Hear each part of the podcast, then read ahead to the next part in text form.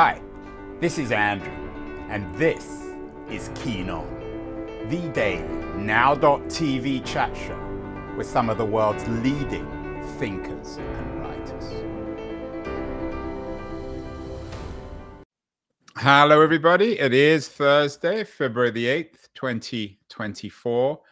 Uh, we've done over the last few years a lot of shows about the drug industry. One last year stands out. I enjoyed it with Deborah Bonello. She wrote a book, uh, a Latin American uh, journalist or a, a, British journalist based in Latin America, Narcas, The Secret Rise of Women in Latin America's Cartels. Of course, she doesn't dramatize or romanticize the drug trade in Latin America. And we've done a number of other shows on the drug trade in Latin America, which tends to be violent and rather depressing with huge implications on the United States in particular. We've also done shows on the global nature of the drug business. One a couple of years ago with Sam Quinones, The Least of Us, a book about fentanyl and meth, a, a story which is becoming more and more prominent and tragic. He touches on Asia in the book, but doesn't focus on it. And today we're going to talk about um, the Asian drug industry, or certainly one intriguing, uh, very unusual aspect of it. Uh, there's a new book out by my guest, Patrick Winn, who is the Asia correspondent, the Bangkok based Asia correspondent for the world. He's been there uh, since 2008, so knows the region very well. And he has a new book out, Narcotopia In Search of the Asian Drug Cartel That Survived the CIA. It's uh, a follow up in some ways to a book he wrote back in 2018. Hello, Shadowland, uh, a book about meth fiefdoms, rebel hideouts, and bomb scarred party towns of Southeast Asia. Uh, and Patrick is joining us from uh, tomorrow in Bangkok, early in the morning in Bangkok. Patrick, congratulations on the new book.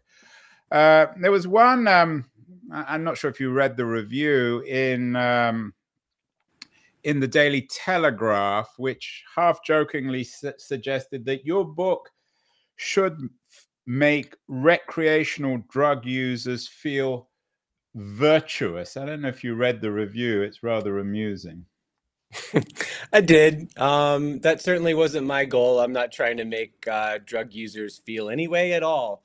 I'm trying to show how this area of drug production in Asia, which is one of the hottest drug production zones in the world and has been for a long time, um, is connected to the United States and U.S. operations in ways that people don't fully understand.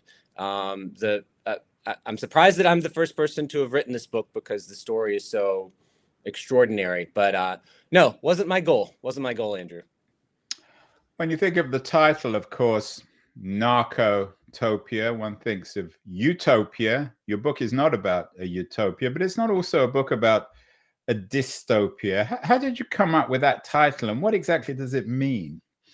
Yeah, it, it, look, it's a word I made up. Um, what I'm trying to convey here is, you know, similar to the way that Saudi Arabia is a petro state um, in Burma, Myanmar, same country, two names there is this place called Wa State that is a autonomous doesn't have its flag on the wall of the UN, but is it is it a, it is an autonomous nation state with its own highways, roads, electricity grid, national anthem, you name it. It is a sovereign territory, and in this, it, it is sort of at the very heart of Asia's Golden Triangle, its drug production region. Topia suggesting a, a place and Narco suggesting the, the primary force that, that drives and shapes that place. So, just as Saudi Arabia is a petro state, a narco state is a place where narcotics have shaped the economy, how people put food on the table, ways of life, the ways that borders are drawn. And so it's meant to evoke it's meant to evoke that.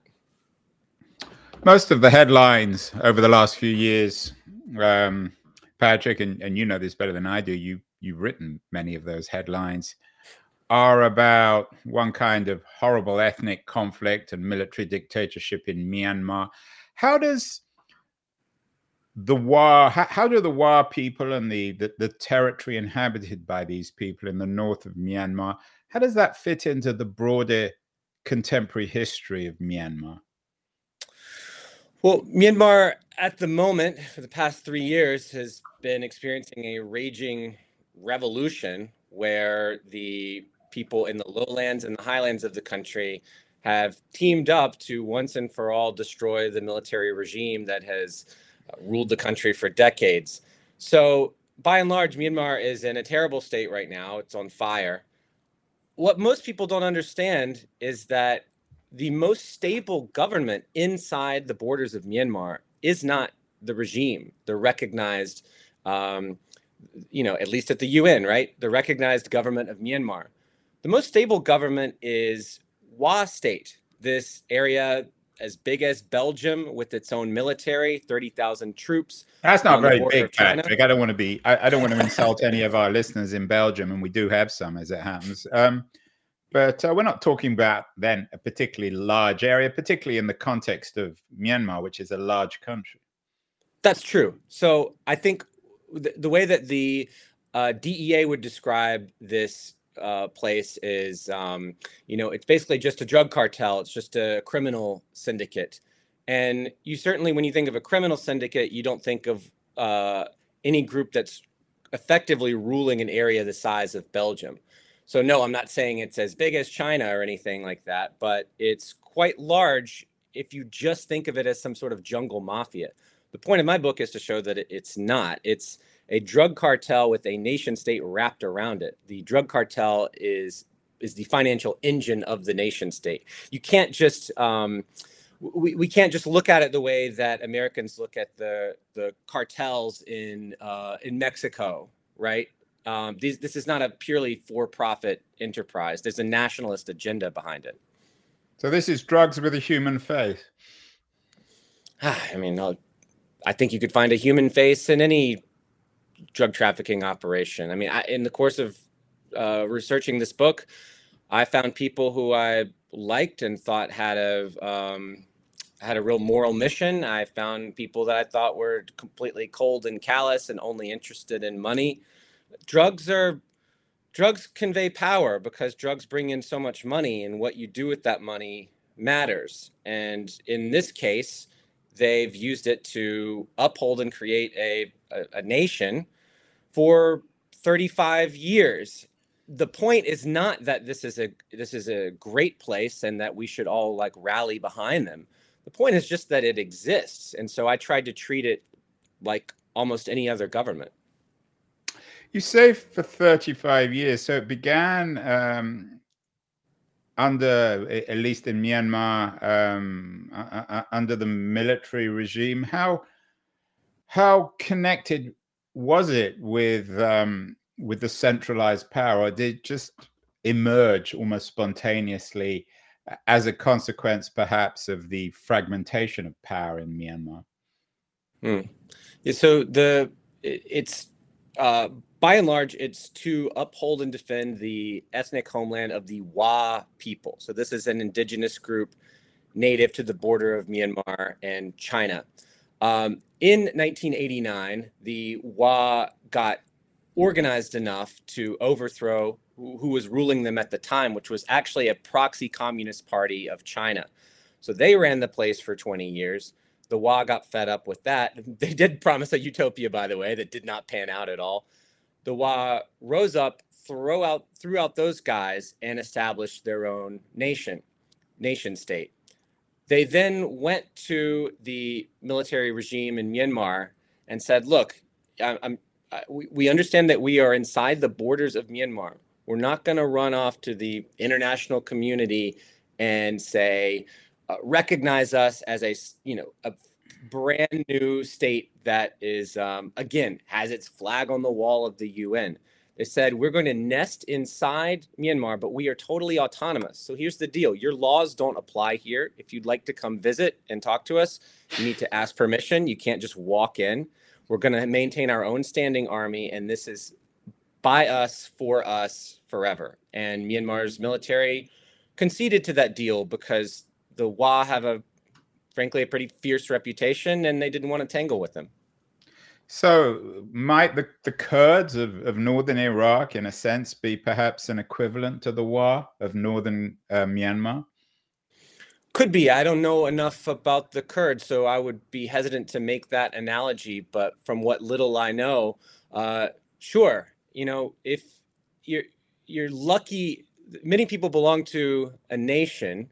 You know, uh, an ethnic group that has a nationalist ideal, but not everybody has a state to defend that. And that's what they wanted. You're, you're quite lucky if you have the state that is willing to uphold who you are, what you stand for, your culture, your ideals. And uh, that's essentially what this project is all about this nation building experiment. Again, yes, a remarkable, it's a remarkable narrative, a, a nation building experiment built on uh, a narcotic industry, a narcotic uh, economy. Tell me a little bit uh, more, Patrick, about the Wa people. They have their own language. Who who are they most like? Are they like uh, other groups in Myanmar or in Thailand or in China?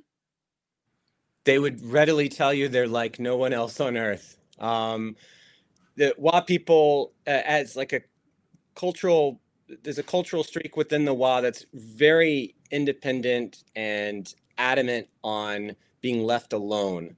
So I think you find this in a lot of mountain peoples. I'm from Appalachian stock myself, and you can see that that strain in in us as well. Um, that's that's a really important cultural aspect to them. Now, unfortunately, if you ask, I know most Americans and Brits and Europeans have not heard of the Wa, right?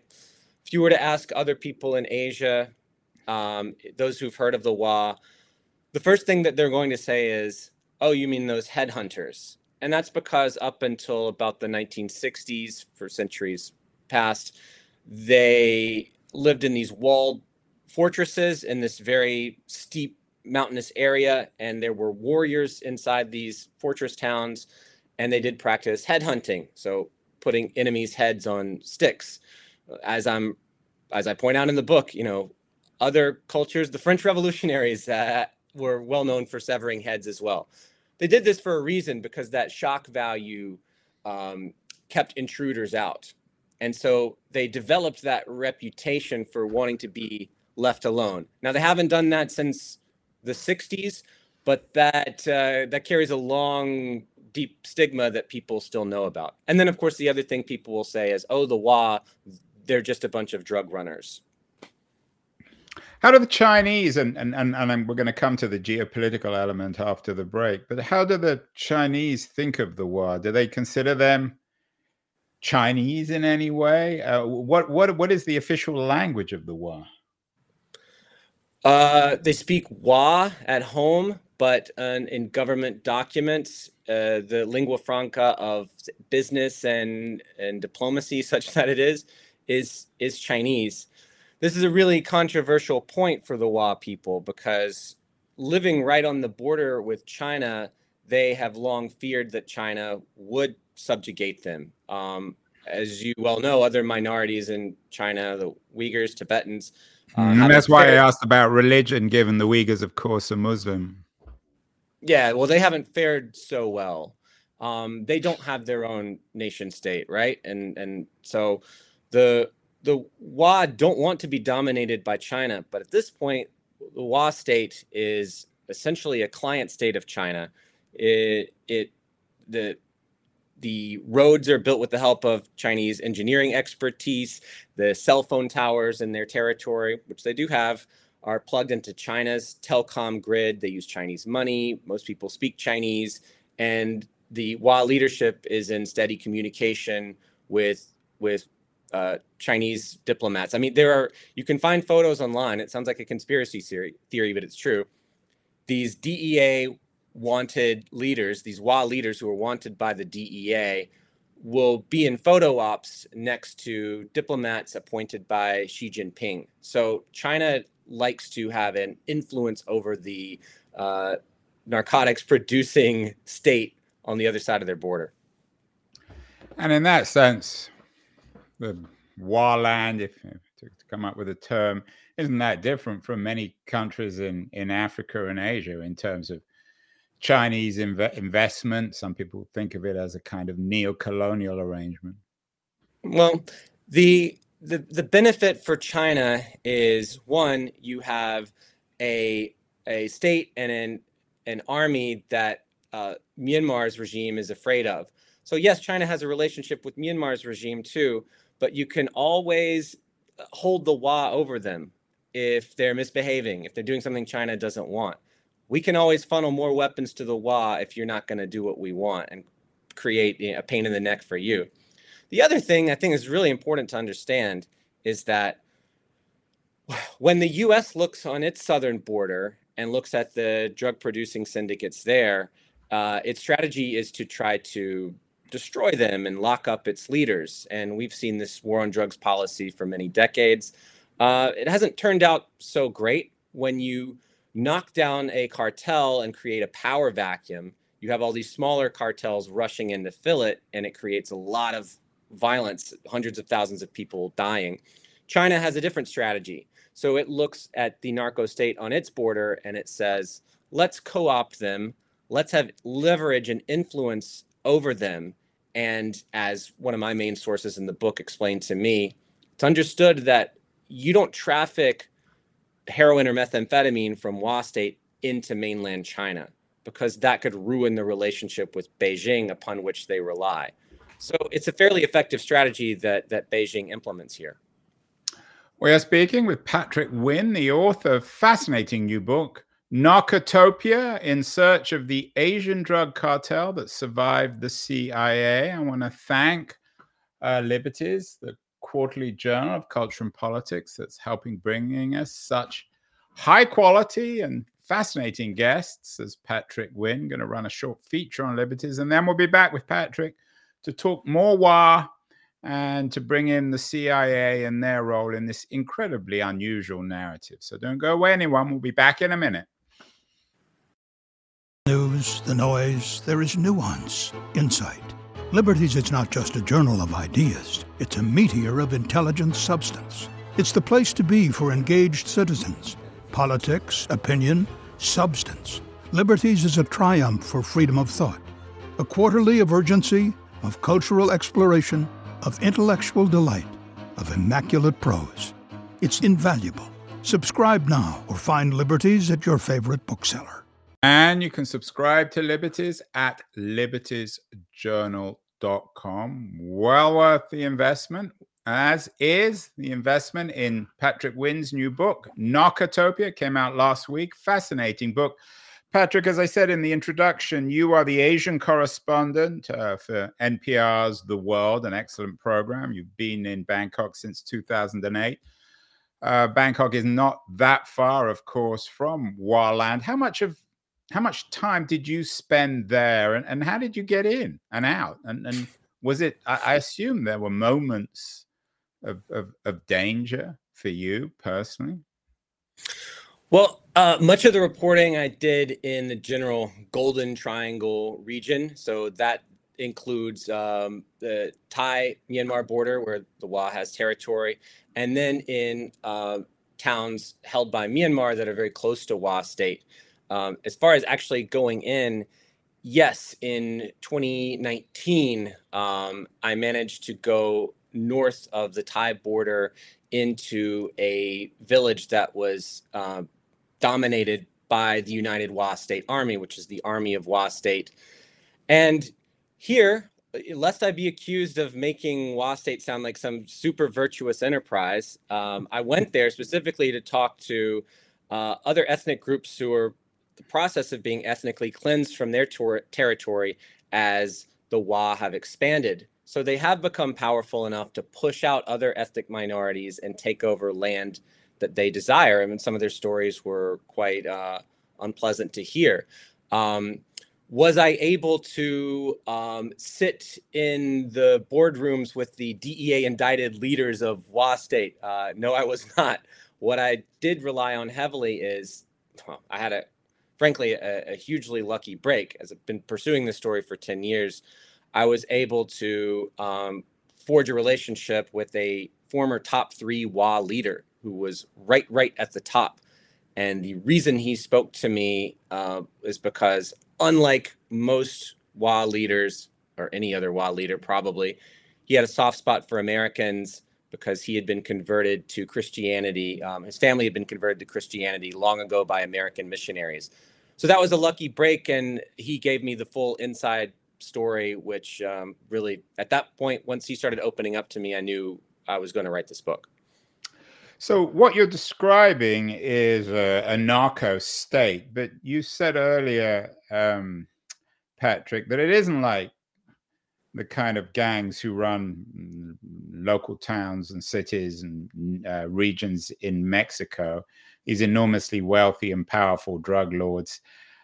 What does this, what does nar- narcotopia look like in terms of the distribution of the wealth uh, of the drug industry? Is it a bit more equitable than Mexico?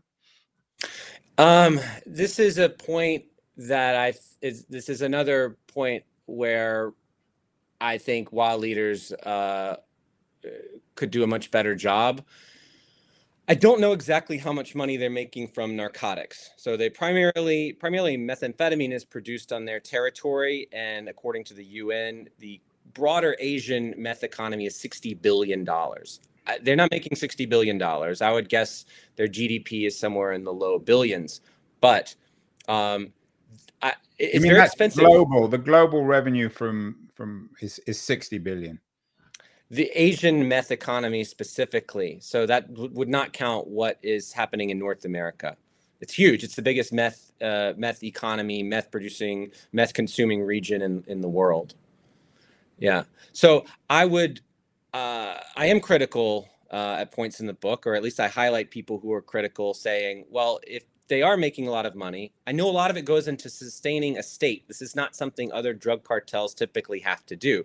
You don't have to pay the nurse. You don't have to buy medicine. You don't have to pave the roads. You don't have to buy bullets for your. Oh well, they do have to do that. You don't have to, you know, maintain um, a system of government.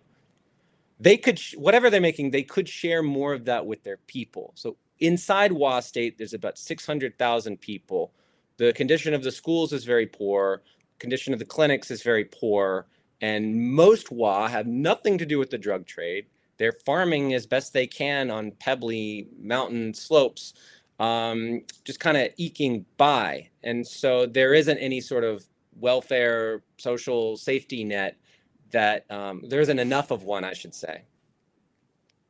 Is this public knowledge amongst the WA of what's happening? And, and where is most of these drugs produced or grown? At this point, the WA, and this has been true for about 25 years, have gone all synthetic. So they actually went all synthetic before any of the Mexican cartels, which is you know now right, and that's what Quinones talked about importing these these synthetic drugs from Asia and then in Mexico they're manufactured. Yeah, originally the WA were pioneers of the Yaba, the pink pill that's spiked with meth and caffeine and it smells like vanilla cake frosting and it's produced in the billions each year inside the borders of Myanmar. So this was their their their their premier product starting 25 years ago, something that could replace heroin. So in the 90s, a lot of the heroin that was hitting the United States was synthesized and produced in WA territory. So they shifted to methamphetamine because who wants to worry about an army of uh, peasant uh, farmers and bad weather and all the other things that affect you know when you when you have to rely on a crop.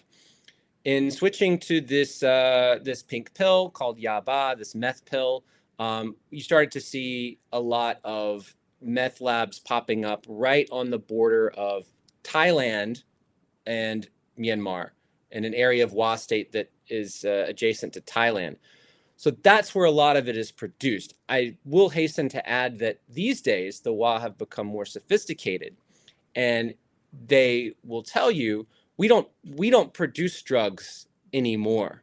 And what they mean is that land is rented to outside criminal syndicates, primarily Chinese, to build the meth lab, to bring in the chemist, and to worry about international distribution. And the WA government would just tax them. So give us 10%, give us 20%, whatever of what you're making, and we'll be more hands off and just um, let the money roll in.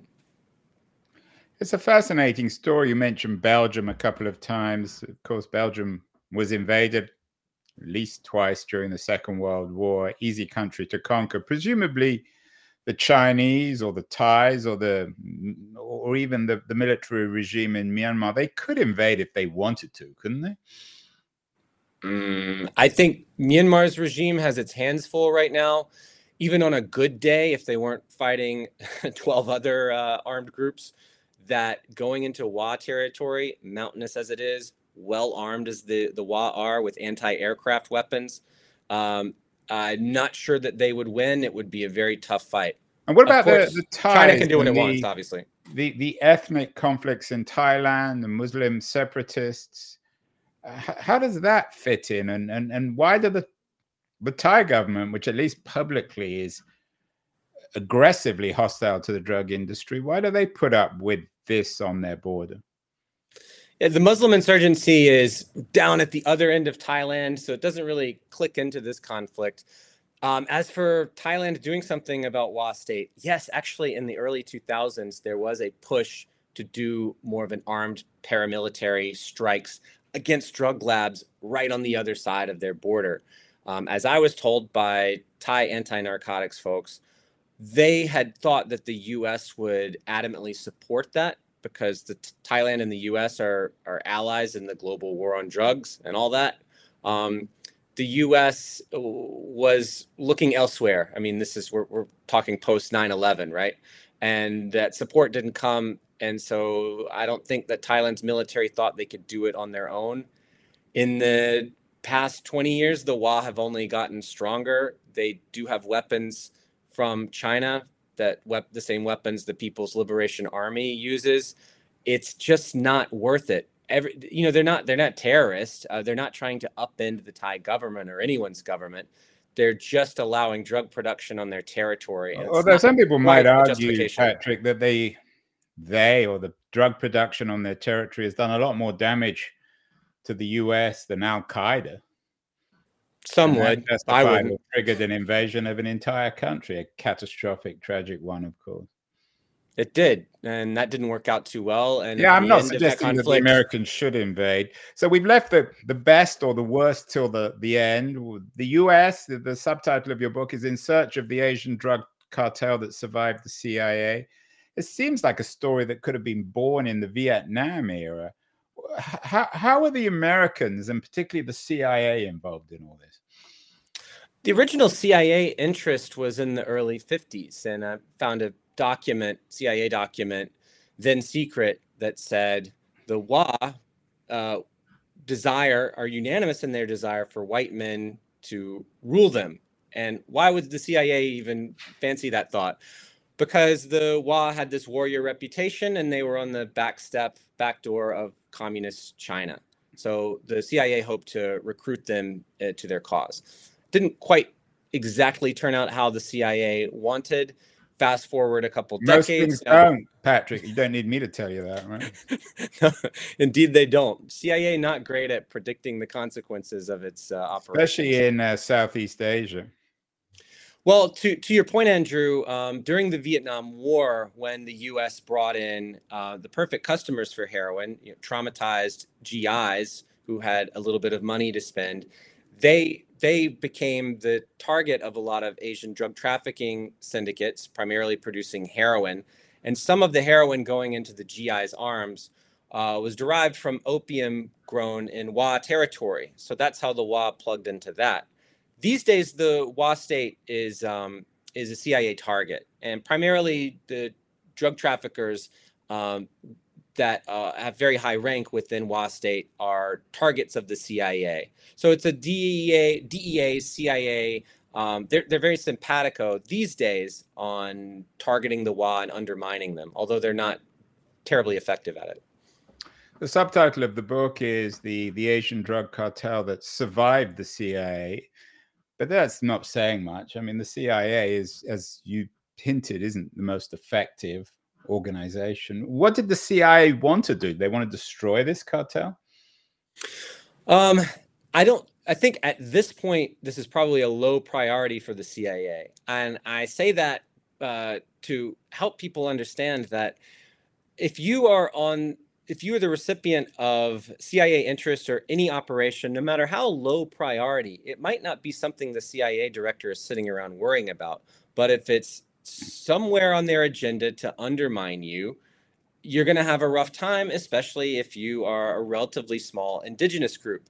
So, no, it's not the biggest deal for the CIA, but that interference has profound consequences for the Wa people.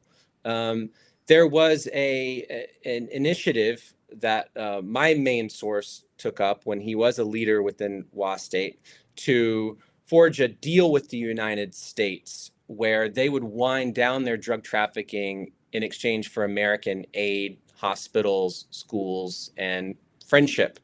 Um, and the CIA sabotaged that deal.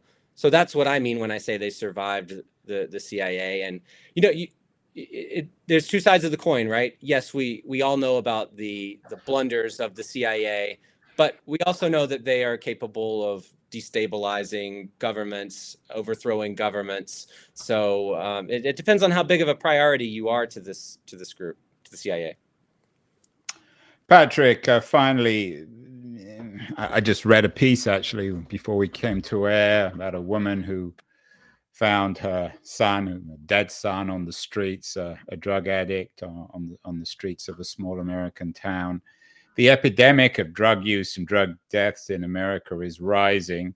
This is obviously an enormously serious issue, not just for the United States, but for the world in general.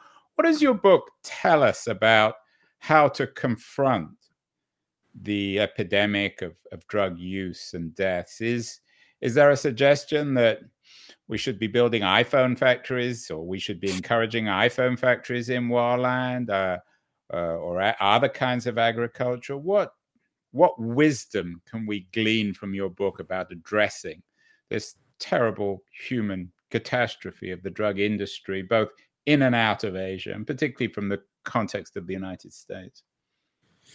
Yeah, I'm personally extremely sympathetic to people who are suffering from addiction, who've lost family members to addiction.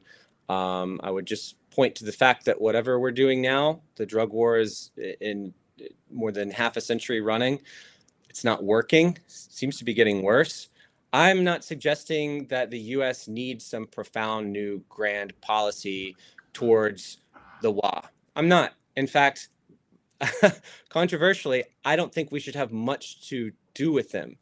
I think there's this strain within American political thought that we need to have a say in everything, even if we don't fully understand who we're affecting. And right now, the the WA are under sanctions from the U.S. There's something called the Kingpin Act. So just as a, a, a in America, a corporation can be a person. Uh, an organization tagged as a drug trafficking syndicate, syndicate can be a kingpin. So the entire organization is considered one big kingpin, and if you do business with them at all, um, you can get in a lot of trouble. So they're shut off from the global financial system. I'm not sure that that is going to drive them away from producing narcotics. It kind of closes the window on any legitimate economic enterprise. So if the DEA and the CIA wish to continue targeting drug lords who are resident in Wa State, sure. Um, tagging the entire nation building project as a massive pariah and locking it into the underworld, which is effectively what they do, is not terribly effective. But it's not, but, but it's a nation building project, Patrick, um, built on drug money. That's true. And um, I would ask anyone who was in charge of that project or in charge of defending the Wa homeland what they would do and the alternative is probably poverty and weakness to the degree that they would be swallowed up either by Myanmar's regime, one of the most vicious racist regimes on earth, um, or China.